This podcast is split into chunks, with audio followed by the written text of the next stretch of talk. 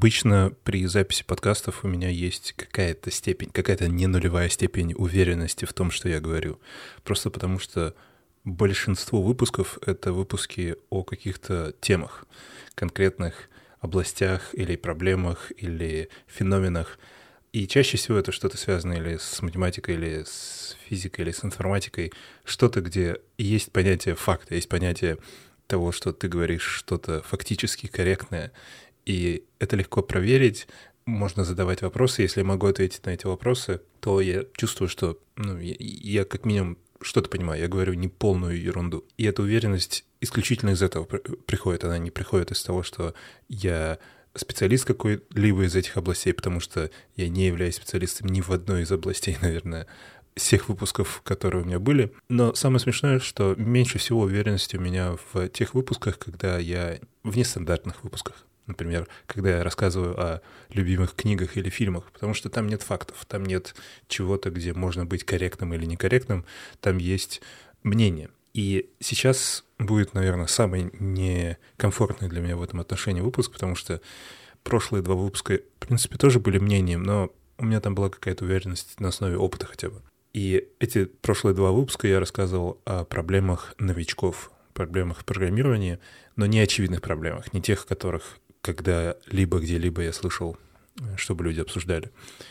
И потом я сказал, а что если использовать эти проблемы как что-то, в основе чего можно сделать язык программирования? Ну или придумать синтаксис хотя бы для такого языка, который постарался бы обойти эти проблемы или уменьшить значение этих проблем, или каким-то образом помочь новичкам, но не так, как помогает, например, Basic или любой привычный, или Pascal, там, любой язык программирования, который можно считать beginner-friendly. Basic и Pascal, на самом деле, это неплохие варианты, и я бы, наверное, с удовольствием использовал Basic скорее, чем Pascal. Ну, в принципе, и, и, и то, и другое — это супер варианты для новичков, если бы это имело какой-то смысл дальше в, в их карьере. Раньше, и когда я учился, было совершенно нормально изучать Basic, все примерно понимали на тот момент уже, что это, в принципе, не тот язык, на котором ты будешь делать что-либо в жизни. Да, был Visual Basic, э, и он в какой-то степени даже был популярен. В принципе, и Basic был популярен в том плане, что, э, например, в той школе, где я учился Basic, был компьютерный кабинет с, по-моему, там был, были 386 компьютеры.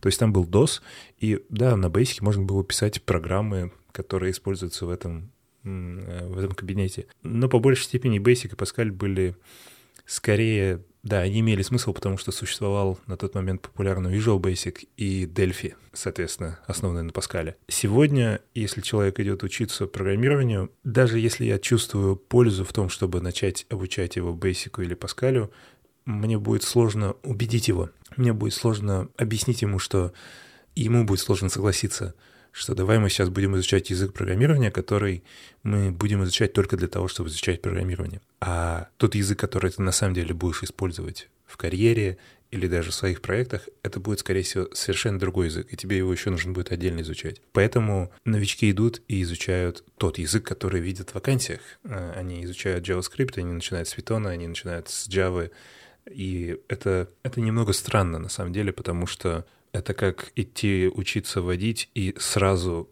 не знаю, на какую-нибудь супер спортивную машину или сразу идти учиться э, водить э, трактор или, или грузовик. Все учатся на простом автомобиле, все учатся принципам коробки передач, правилам дорожного движения и так далее, не думая о том, на каком автомобиле я теперь буду дальше зарабатывать там или, или жить и так далее. Немного поломанная сравнение, но мысль, моя мысль в том, что сегодня, если хочется иметь какой-то язык для новичков, то у тебя, по сути, нет выбора. Язык для новичков — это тот же язык, что и для не новичков, только нужно его как-то преподать так, чтобы новичкам было понятно. Поэтому курсы по JavaScript или Python максимально популярны, потому что язык для новичков — это просто язык объясненных для новичков. И те проблемы, которые я описывал в прошлых двух выпусках, они максимально распространены во всех популярных языках. Ни один из популярных языков никак не помогает обойти подобные проблемы. И опять же, как я говорил в тех выпусках, я не говорю о новичках вообще. Я не говорю о том, что всем новичкам нужно решать эти проблемы, у всех новичков есть эти непонимания. Нет. У большинства как будто бы их нет. Неизвестно, большинства или нет, потому что те, у кого они есть, они даже в статистику не попадают. Те, те кто начинают и пытаются что-то понять, и у них есть какие-то концептуальные несостыковки, и их какая-то ментальная модель несовместима просто с этими э, стандартными э, языками, они где-то на очень ранних этапах отваливаются, они считают, что это не для них, они считают, что это сложно и так далее. И ну, мы не знаем даже, сколько людей не попало в эту область по этой причине. И можно наоборот считать, мы можем также подумать о том, сколько людей попало, но как бы типа не должно было, но неважно. Поэтому в этом выпуске, в сегодняшнем, как я обещал в тот раз, я хочу пофантазировать о том, как мог бы выглядеть один из гипотетических языков, призванных решать эти проблемы, или призванных как минимум уменьшить влияние таких проблем, которые я описывал в прошлых двух выпусках. Я говорю, что я меньше всего чувствую в себе уверенности в этом выпуске, потому что я не писал никогда даже компиляторов. Я по какой-то неведомой причине даже в университете пропустил важный курс э, создания компиляторов. Поэтому по большей степени это, это просто абсолютная фантазия. Это просто вот представьте, что если было бы так, это не проект, это не язык, это не реализация, но, как вы увидите, это в принципе, несложно будет реализовать все, все, о чем я говорю. Я тут себе нарисовал схему, как я хочу объяснить отдельные части, отдельные принятия решений. По сути, если ты хочешь делать язык, то у тебя просто есть такой визард. Тебе нужно ответить на кучку вопросов. Начиная с первого вопроса, что, ну, вообще, этот язык будет как-то похож на современные, на обычные. И да, он, он будет похож. Это не, это не брейнфакт, это не что-то совершенно дикое, необычное. Этот язык должен быть совместим на каком-то концептуальном уровне с обычными современными языками. Там не должно быть абсолютно новых экзотических конструкций, и там должны быть все какие-то стандартные конструкции. Он должен... Эти знания, полученные при изучении этого языка, должны быть напрямую совместимы с любыми другими мейнстрим языками. То есть даже это должно быть более совместимо, чем, чем тот же Basic совместим с JavaScript. При этом в нем должно, должен быть такой минимум этих конструкций, чтобы не перегружать знания, не перегружать э, разум. Это первый выбор. И дальше у тебя есть просто куча вопросов, на которые ты должен ответить. Это начиная с технических частей, компилируемые, некомпилируемые, э, типизация данные, структуры данных, э,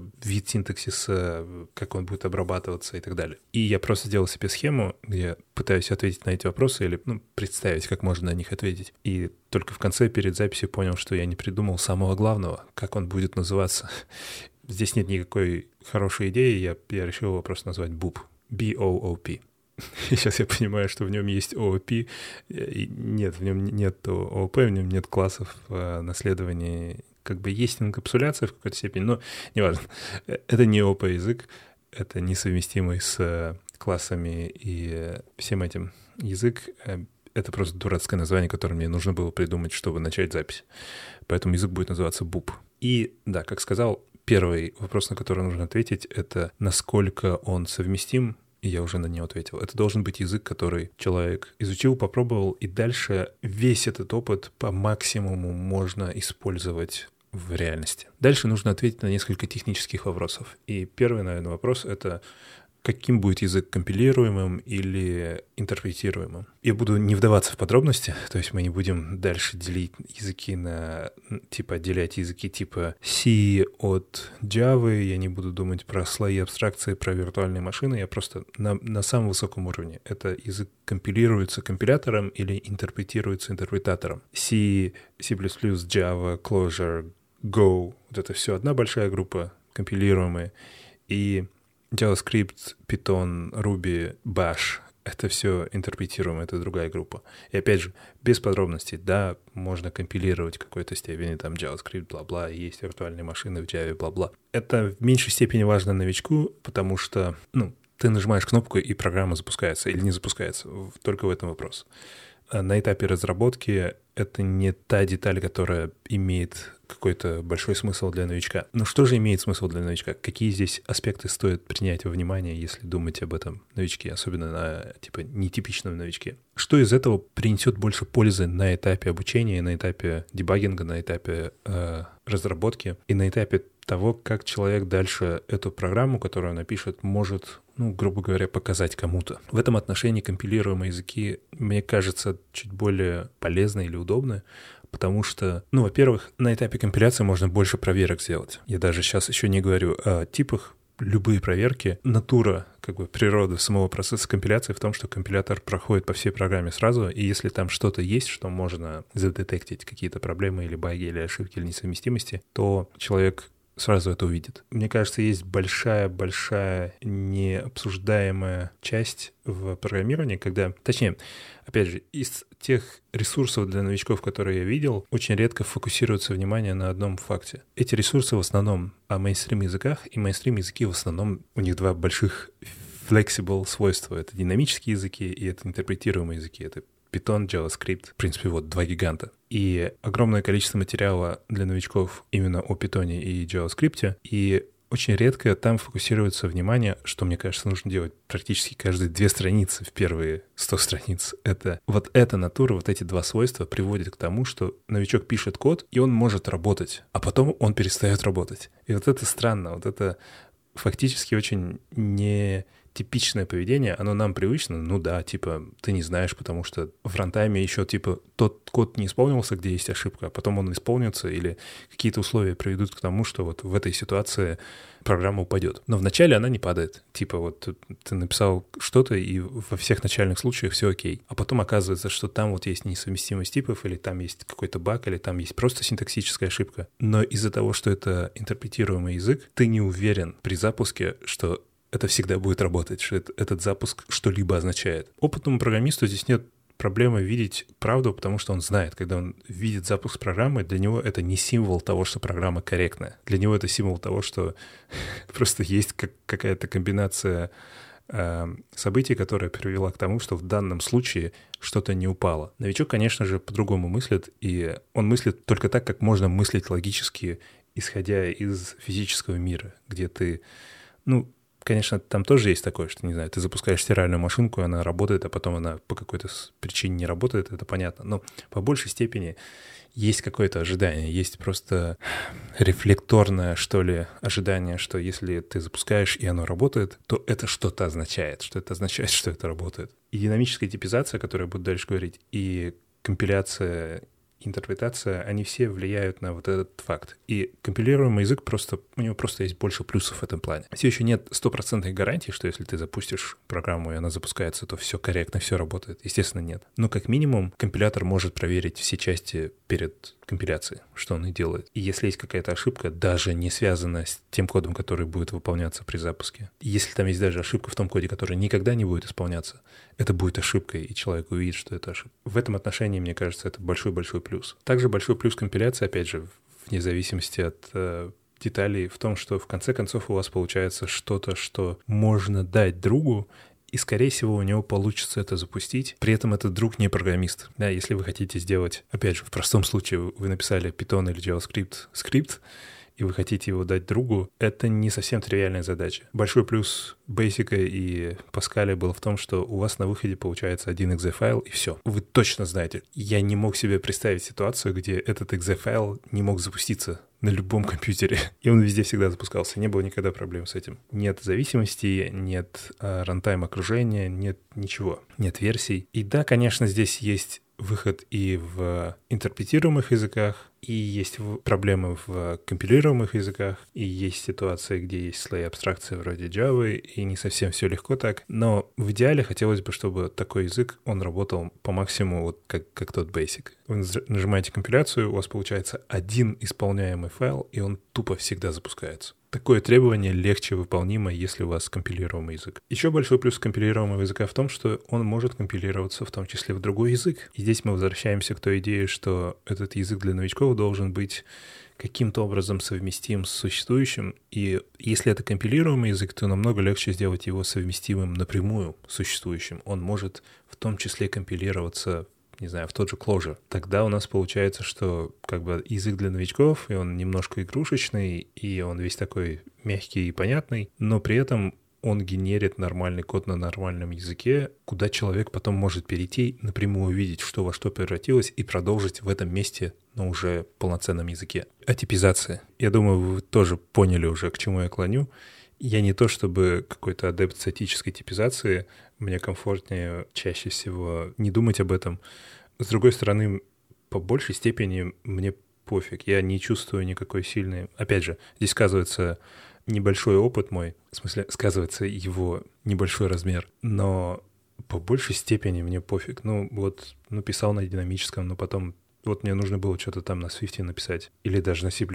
Ну, ну типы, ну да, ну, ну да, дополнительная немножко работа. Плюс есть. Я не совсем понимаю глубины религиозных войн по этому поводу. Это просто такой инструмент, у которого есть плюсы и минусы, которые, ну, я не знаю, он не изменяет как-то фундаментально процесса решения проблем для меня. И опять же, Здесь нужно думать только о том, что лучше для новичка, что лучше, где, в каком случае больше вариантов помочь. Статическая типизация, в ней просто больше вариантов помочь. Потому что нужно понимать, да, что типы есть в любом языке. Динамическая типизация — это не отсутствие типов. И ошибки типизации есть везде. И несовместимости типов есть везде. И на каком языке вы не писали, в какой-то момент у вас будет проблема с тем, что не сходятся типы. И разница между динамическим и статическим языком будет только в том, какая у вас будет ошибка. В одном случае у вас будет написано, что конкретная ошибка вот ожидался массив хэшей, а пришел массив массивов, и вы сразу понимаете, ага, несовместимость типов вот этого типа вот с этим типом. А в другом языке будет что-нибудь типа не найден метод один, а ожидался метод другой. Потому что именно та же проблема потому что вы написали код, который был для массива хэшев, а пришел массив массивов или наоборот. И где-то в каком-то случае не сходится метод. И вы как программист видите эту ошибку, и вы видите в ней ошибку несовместимости типов, потому что вы знаете, как работают динамические языки, вы привыкли к тому, что такая ошибка возникает, когда как бы почему может такое быть, что метод не найден? Ну потому что он вызывается не у того типа. И для опытного программиста это ну просто не проблема. Он видит и ту, и ту ошибку как идентично, в принципе, только здесь больше информации, здесь меньше. И вопрос обычного программиста при выборе языка только в том, что чтобы видеть вот эту более удобную ошибку, готов ли ты вкладывать время в то, чтобы прописывать типы, и вкладывать время в то, чтобы в случае рефакторинга дополнительно думать, дополнительно что-то еще писать. Я сейчас не касаюсь вопросов того, что статически типизированные языки требуют еще какого-то мейнтенанса при вообще построении среды разработки, что там при апдейтах может что-то ломаться, что там просто более хрупкая система зависимостей, потому что если где-то что-то типа поменялись, то это может повлиять на все дерево зависимостей. Забудем на секунду про все это. Только говоря о том, что когда ты пишешь код себе и только его запускаешь, и даже у тебя нет зависимости, ты вот тупо пишешь сам для себя и все, то мне кажется, вопрос вот только к этому сводится. У тебя будет ошибка, и готов ли ты поработать вначале немножко больше, чтобы ошибка была немножко более понятной. И понятно, что для новичка одна ошибка намного более полезна, чем другая. Другая ошибка, она вообще, в принципе, бесполезна. Та ошибка, где говорится, что вот у этого объекта не найден такой метод, это просто ничто. Это последствия, это не ошибка, это не проблема, это не описание проблемы. Опять же, у меня нет сейчас в голове продуманных э, сравнений, поэтому я продолжу с машинами. Допустим, новичок учится ехать на машине, и у него не заводится автомобиль. И автомобиль типа умный, и он дает сообщение об ошибке вместо того, чтобы просто не заводиться, он не заводится, и на экран выводится сообщение типа «в цилиндре недостаточно топлива». И что это значит? По какой причине? Здесь может быть миллион причин, это последствия, это не проблема. Может быть бензобак пустой, может быть трубы, по которым идет бензин, сломались, может быть насос сломался. Есть миллион причин, по которым в цилиндрах нет топлива. И для новичка это не помощь, это типа просто какой-то текст, который можно загуглить. Но если там в машине со статической типизацией написано конкретно, типа, в бензобаке находится бензин не того типа, вот, ожидался 98, у вас 95, то, ну все, это проблема, и здесь нет как бы здесь нечего интерпретировать для человека, здесь нечего придумывать, здесь нечего, как бы вот, вот эта проблема, вот именно ее нужно решать. И только статически типизированный язык может гарантировать такие сообщения об ошибках. Поэтому, наверное, для такого языка, как Буб, нужна статическая типизация. Но опять же, она еще дает плюсы при разработке даже на уровне редактора кода, потому что там сразу можно делать проверки какие-то еще до компиляции, что всякие идешки делают, они подчеркивают и говорят, что вот здесь, вот здесь у вас что-то не сходится, вот здесь может не сработать, вот здесь метод точно не вызовется, и сразу говорить почему, и даже предлагать что-то. Если он достаточно умный, он может говорить, что вот здесь этот метод не работает, возможно, вы имели в виду вот этот этот метод, или вот здесь у этого объекта должен быть такой тип. И только статическая типизация во всех, во всех этих классах ошибка, ошибок может гарантировать какую-то конкретную полезную информацию. И еще немного косвенный плюс, связанный с статической типизацией, в том, что это, наверное, в меньшей степени, но зависит от синтаксиса. При создании переменной и при создании функции это визуально выглядит просто чуть более явно. Когда в динамическом языке вы пишете x равно 10, то это выглядит, э, это выглядит как немножко не совсем истина. Вы как будто декларируете факт, как если бы это была математика или, или Haskell какой-нибудь. Но в мейнстрим динамическом языке вы на самом деле говорите, что вы создаете переменную, и в данный момент у нее даже есть тип. У нее будет тип там integer или, или long, или чему соответствует в этом языке по дефолту написание 10. Если же у вас статический язык, то это, эта же строчка будет выглядеть чуть более явно. Там будет написано типа x integer или там integer x равно 10. И тут просто больше информации. Опять же, человек смотрит на код, и в нем больше информации. И для новичка здесь больше пользы, чем для не новичка, потому что чем больше явности в коде, тем проще человеку которого меньше опыта. И, наверное, можно таким образом объяснить опыт в такой сфере, как программирование, как в том числе, как умение видеть пользу в неявной информации, в этих неявных сообщениях об ошибках, в этих неявных э, строках кода. Поэтому опытные программисты очень наслаждаются компактным кодом, поэтому Lisp выглядит так красиво. Потому что там, там много неявности, там много всего скрыто, и это, это прекрасно, если вы понимаете, и это проблемно, если нет. Окей, третий технический вопрос — это неизменяемость данных. И здесь тоже есть два выбора. У вас может быть обычный язык, как Python или JavaScript, где есть переменные, которые меняются со временем, и все. И в зависимости от опять языка там могут происходить очень хорошие или очень нехорошие вещи. Это проблема, если у вас есть изменяемый тип, если у вас есть переменные, сразу рождает еще кучу вопросов, на которые тоже можно ответить проблемно. Можно спрашивать о том, какие типы передачи э, данных функций бывают. Есть ли там передача по по референсу, есть ли там возможность функции менять данные. И просто чем дальше, тем хуже. Здесь чем дальше, тем больше проблем будет для новичков.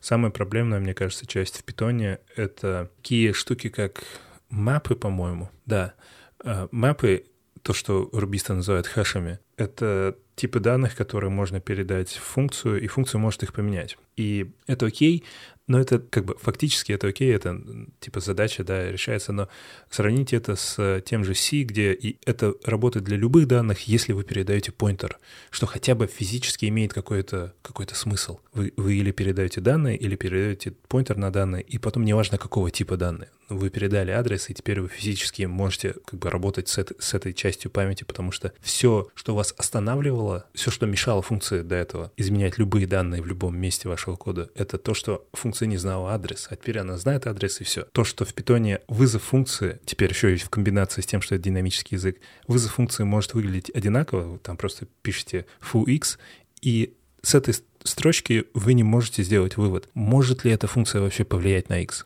Чтобы это знать, нужно знать не только код функции, но нужно знать еще тип x. И более того, если этот тип, тип приходит каким-то образом извне, то вы даже не можете знать, какого он типа, до конкретного рантайм случая. И это столько, э, настолько, настолько много нечеткости, настолько много нестабильности. Мне кажется, что это максимально, максимальный какой-то mindfuck для новичка, потому что это, это, блин, я очень эмоционален по этому поводу, потому что мне кажется, что вся фишка, вообще вся суть этой области знаний, э, вся суть компьютеров, как, бы в самом широком смысле, это четкость это то, что в отличие от реального мира, в отличие от всего, что нас окружает, там все максимально четко, там все максимально ожидаемо. Детерминированность есть какая-то, на которую можно положиться до окончания Вселенной. А потом появляются вот эти все детали, где на самом деле потихоньку эта детерминированность и уверенность уменьшается. Она уменьшается, потому что есть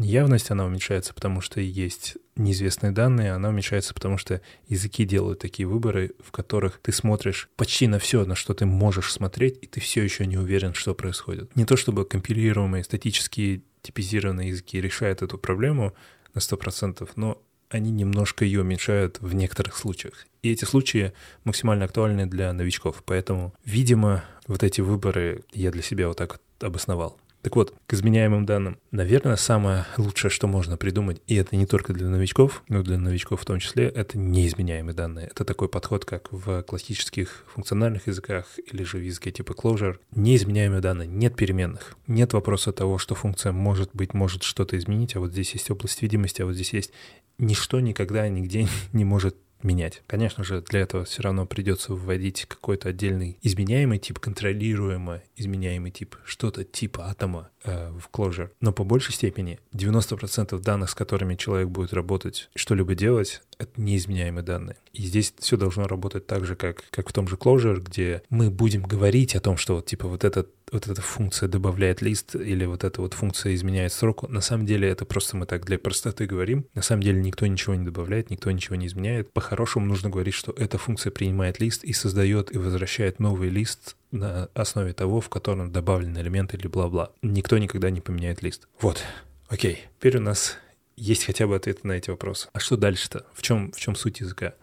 И вот здесь я ограничился лишь тем, что это синтаксис. Это не какой-то новый, по сути, совсем язык, это просто синтаксис, который должен быть совместим с Clojure в том плане, что этот буп должен компилироваться в Clojure. Потому что, да, все, что я до этого сказал, это не совсем Clojure, как бы нет статической типизации, как минимум, но Clojure компилируемый. И там есть неизменяемые данные, и там есть то, что можно, то, чем можно фейкать типизацию. Clojure не статически типизированный, но там есть возможности указывать типы, там есть возможности проверять типы, и если мы пишем язык, который будет компилироваться в Clojure, то, по сути, мы можем написать набор макросов для Clojure, которые будут на вот этом абстрактном уровне бупа вести себя, как если бы у нас есть статический типизированный язык. То есть, как я описал, в данном контексте польза статической типизации исключительно в том, чтобы давать больше проверок, больше уверенности и больше сообщений об ошибках. И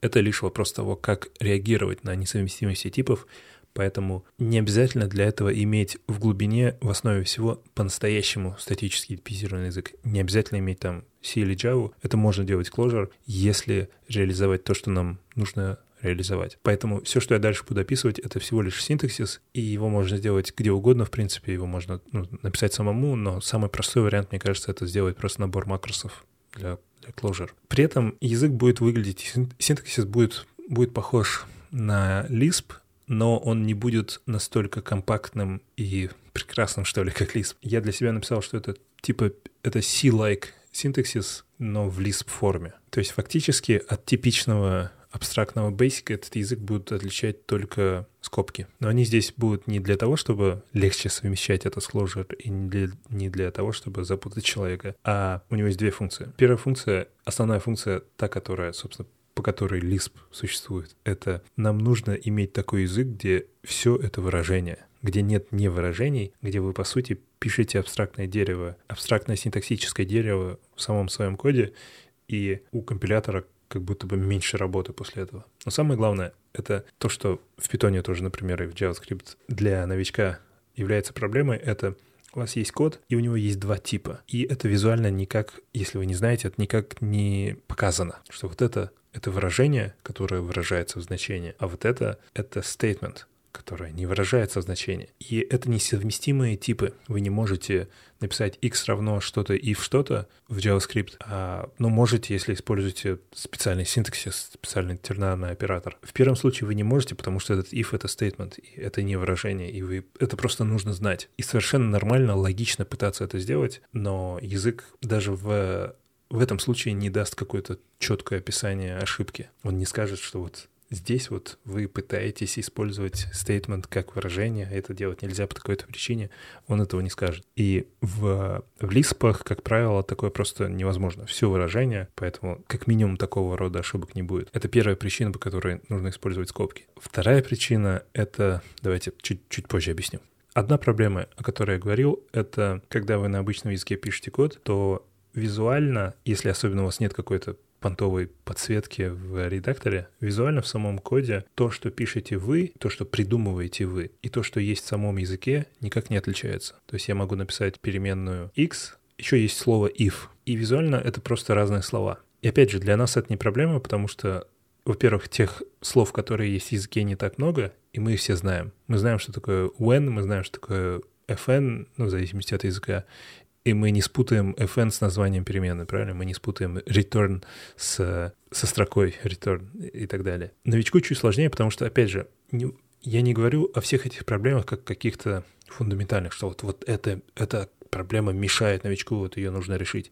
Это просто миллион мелких когнитивных нагрузок. И вот это еще одна нагрузка, когда человек видит код, и ему еще нужно помнить или как бы пытаться напрягаться по этому поводу, что это я написал, это кто-то написал, это типа слово и не очень, не очень мега критично, но немножко важно визуально отделять язык от не языка, как бы машину от пассажира, грубо говоря. Поэтому что если в этом языке все ключевые слова, все части самого языка должны быть написаны капсом. Любой return, любое if, что угодно там есть, оно должно писаться только капсом. А все, что человек пишет, то, что мы придумываем, название переменных, название функций и так далее, оно должно писаться в нижнем регистре. Это будет немножко страшно выглядеть, потому что, ну да, будет такой что еще больше напоминает Basic, кстати, а, какие-то прыжки в тексте постоянные, а, капсы и так далее, но зато визуально нет проблем сразу. И это решение, которое переводится с уровня репрезентации в уровень структуры, потому что, да, текстовый редактор или хорошая идешка будет подсвечивать все правильно, но все эти темы оформления с э, синтаксической посветкой обычно там столько цветов, что это не имеет смысла никакого уже. Там просто, просто есть разноцветные буквы. Капс — это капс. Он не зависит от цвета, он виден везде, он виден без подсветки, он максимально очевиден. И он звучит и выглядит как что-то более важное. И так как это часть языка, это все ключевые слова языка, да, это, это какая-то, это какой-то скелет. Это визуально можно даже представить как что-то твердое, на чем находится что-то мягкое. Это какой-то скелет, на котором находится мясо, и это часть языка, на котором находятся ваши данные. Следующий факт или следующая идея — это что если в этом языке использовать англоязычные алиасы или псевдонимы для типичных операций. Это именно алиасы, потому что их можно не использовать. Например, есть знак меньше или равно, или знак равно, и их можно использовать так же, как в любом другом языке, но у них есть псевдонимы, которые можно использовать и написать, опять же, капсом, типа less than через дефис. С точки зрения компилятора ему пофиг, он просто потом все поменяет, но у вас, как у учителя или у вас, как у ученика, есть выбор. Написать ли более длинный и максимально понятный код. Меньше или больше — это, наверное, не очень хороший вариант, потому что, ну, это понятные символы, и от того, что вы вместо знака больше напишете bigger than или larger than, наверное, сильно больше понимания не улучшится, но есть символы вроде символа равно, которые немного двояки, потому что, опять же, помните, та проблема с x равно 10, как будто бы это констатация факта, но это возможно изменение переменной, возможно, здесь что-то что происходит. Если знак равно имеет алиас что-то вроде b, как to be, и код выглядит как типа let x be 10, то здесь сразу нет никаких вопросов, что происходит. Мы говорим, а вот пусть вот это будет этим. Кстати, об x x равно 10 мы сказали, что у нас будет статическая типизация, и как это будет выглядеть выглядеть в синтаксисе. Ну, естественно, при создании переменных, точнее, констант, у нас нет переменных, при создании констант и создании люб- любого объекта нужно указать тип, как, как и в любом статически типизированном языке. Но стоит ли здесь останавливаться? Потому что, когда вы делаете, допустим, у нас тип а, указывается в квадратных скобках. Допустим, вы пишете x квадратной скобки int равно 10. Теперь человек видит эту строчку кода и видит, что окей, у этого x есть тип, это integer, я вижу, он и правда integer, потому что дальше я вижу 10, все сходится. Но не, не стоит ли думать о том, что название переменной теперь в себя включает тип. Опять же, я сказал переменная, я имел в виду константы. Может быть, теперь этот int в квадратных скобках — это часть имени, и мы не можем просто написать дальше мы не можем это x использовать как x. Это теперь не x, это x int.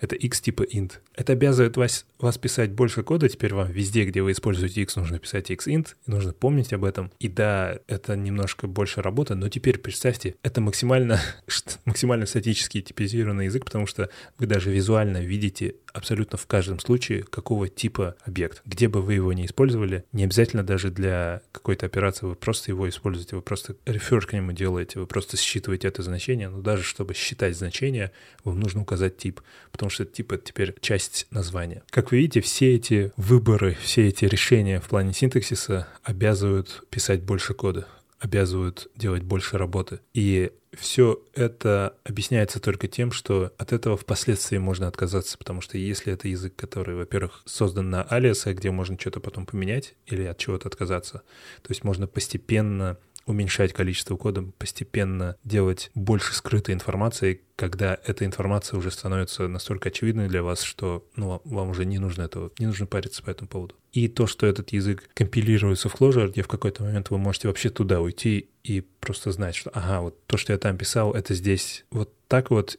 и теперь я с этого места могу продолжать уже как бы в реальном мире. Это объяснение размеру кода, это как бы обоснование этой проблемы. Следующий вопрос — это инструкции, которыми создаются типичные вещи. Например, как быть с функцией, как быть с э, инструкцией return, как быть с запуском функции. Все те проблемы, которые я описывал в тех двух выпусках. Здесь есть много выбора, я ничего конкретного здесь не предлагаю, так же, как во всех тех случаях. Я не предлагал именно слова be или less than, это просто варианты, это просто как бы фантазии. Я, самое главное, то, что я хочу описать, это то, что вот такие проблемы есть, и может быть, их вот так можно решить, а может по-другому. Но помните return, помните проблему с return, что это, во-первых, звучит неправильно, это историческая заковырка, которую нам теперь приходится использовать, и никто ничего не возвращает, функция не возвращает, мы ей ничего не давали, чтобы она возвращала, она что-то создает. Она, самое главное, она останавливается. Return — это в первую очередь стоп, и как бы у return есть две функции, ни одна из которых не соответствует, точнее,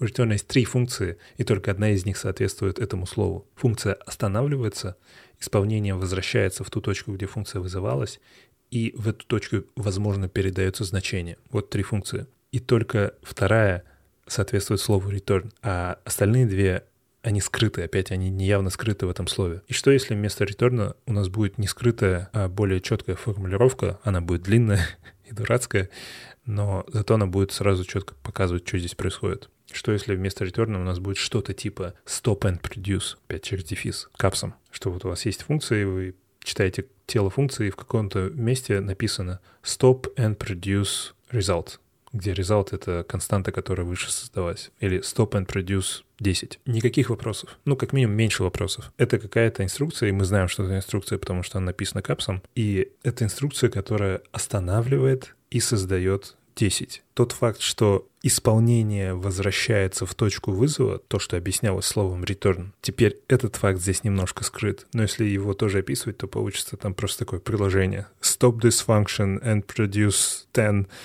by putting it into line такой-то. Ну, это, это все бред, конечно. Здесь можно придумать какие-то другие более удачные варианты, но идея в том, что что-то такое напичканное скрытой информацией, как return, может быть объяснено чуть более явно, чуть более глубоко. Подобные штуки с э, вызовом функции. Когда вы пишете foo и передаете туда x, или пишете вот так, вы пишете x равно foo и передаете туда 10. Здесь сразу много всего скрыто, здесь много неявного происходит.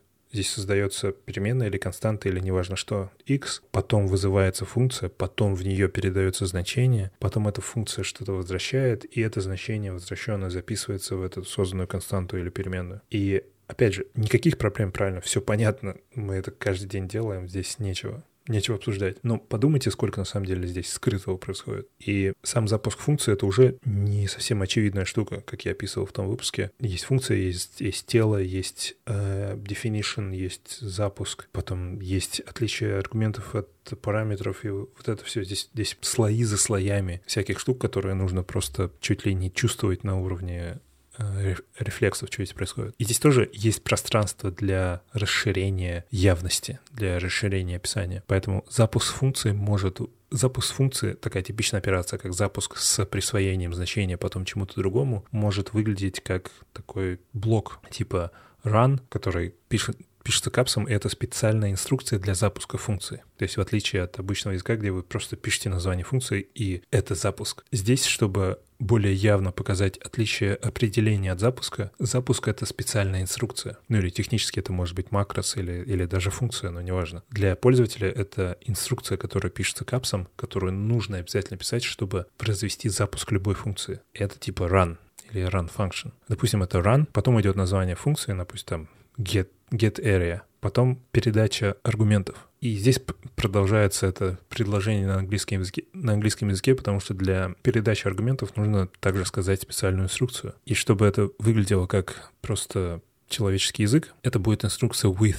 И это будет выглядеть как run, get area, with 10, запятая 11, а дальше будет происходить опциональная запись в константу. Для этого будет новая инструкция, что-то вроде save into, и получается run, get area with 10,11 save into x. И опять же, теперь мы распаковали все, что здесь происходит, в какой-то какой понятный текст на человеческом языке. Не то чтобы мы решили все проблемы, не то чтобы мы здесь мега-супер сделали, но это как один из вариантов. И как минимум мы добавили, как бы если мы добавили не нулевое количество явности, то я считаю это уже победой в этом уровне. Окей, теперь про скобки. Все, что до этого я говорил, происходит в скобках, потому что у нас Lisp, и все является выражением. Но есть некоторые функции, которые имеют сайд-эффекты.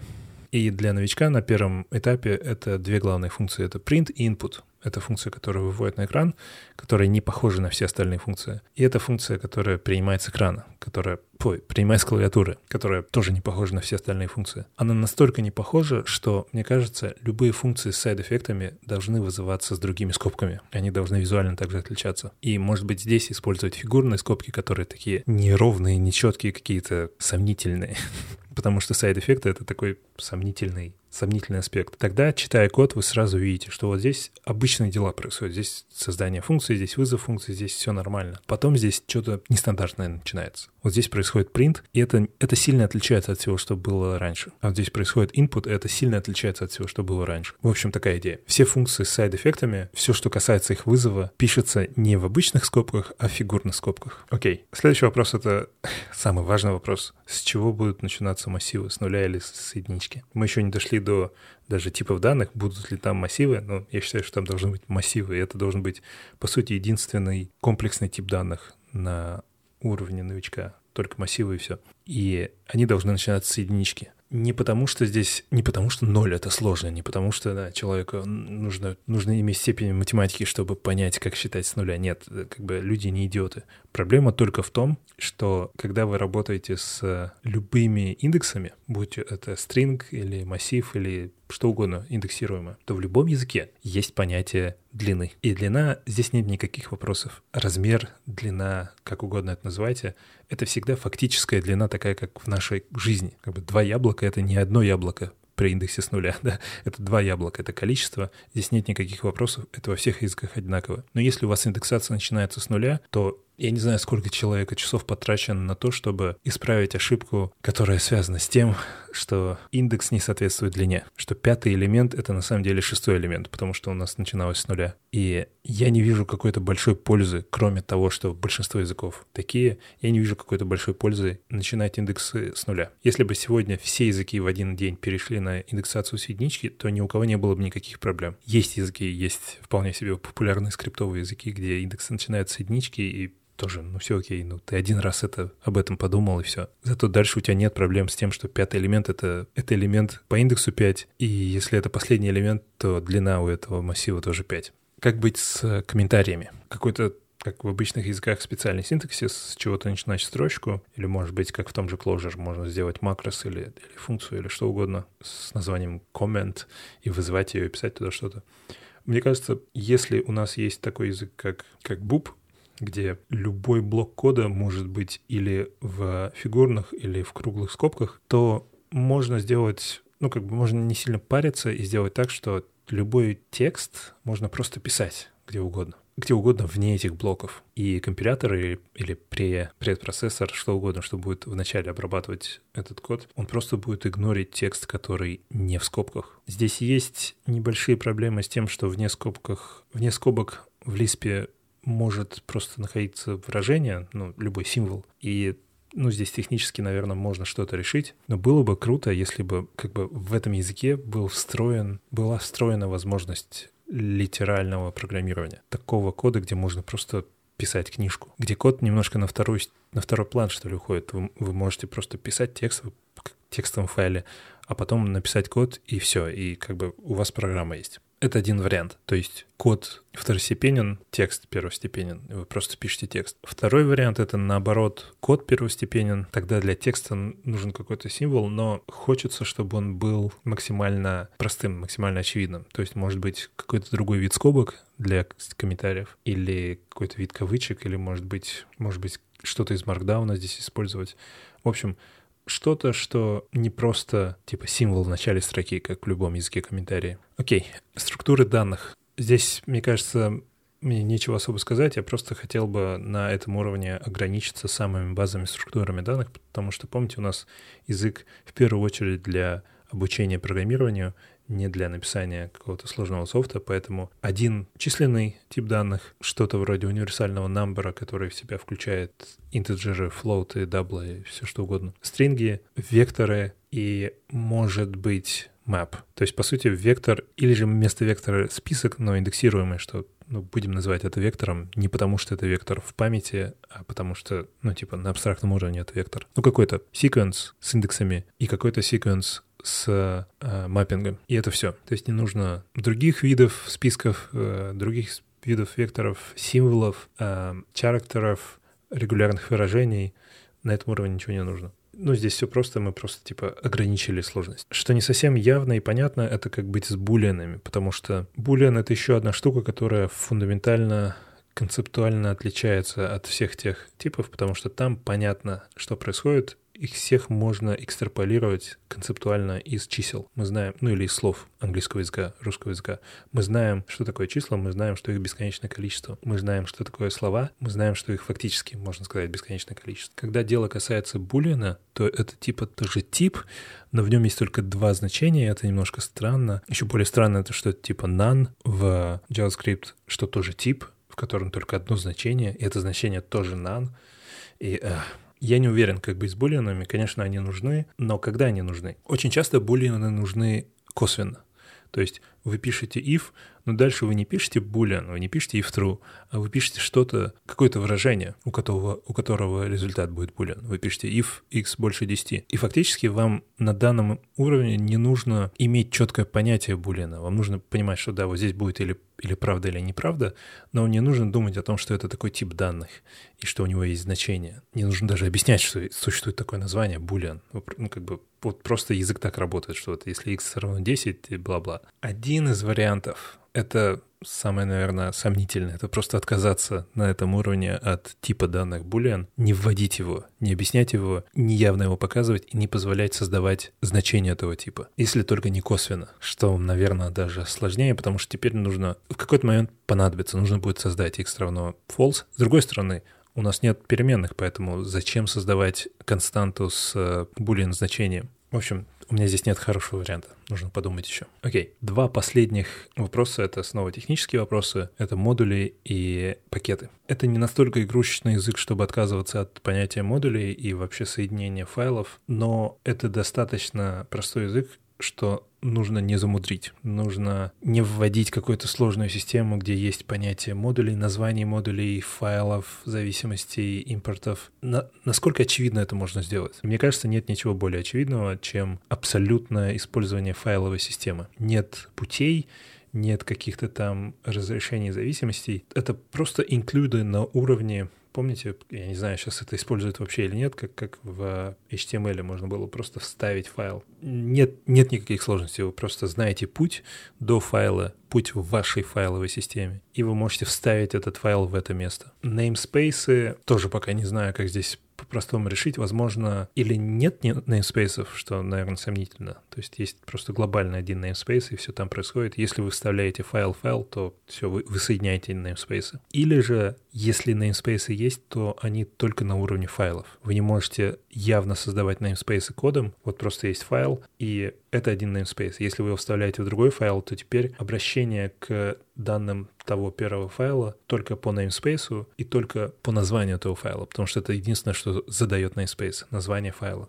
Наверное, это самое простое, если нам все еще нужны модули и нужны namespace. И последний вопрос — это пакеты. Как быть с зависимостями, и если нам нужно делиться кодом и давать друг другу код. Опять же, мы не будем никакой системы придумывать с пакетами, мы не будем, не будем делать аналога NPM или чего угодно, мы не будем думать про зависимости, разрешение зависимостей и какой-то синтаксис для описания зависимостей. Мы опираемся только на эту систему, файловую систему модулей, и все, что нам нужно, это положить файлы. Нам нужно положить файлы в ту папку, где у вас находится код, и обратиться к ним. И, по сути, достаточно использовать только git и чуть ли не bash скрипт, или же даже программу на самом этом языке Bub, который просто проходит по списку git URL и клонирует их. Пакет фактически это просто будет git URL и версия тег нет, нет какого-то центрального места. По сути, нет даже требования использовать гид или что угодно. Вам, фактически вам просто нужно файл положить. И да, это технически так и работает везде.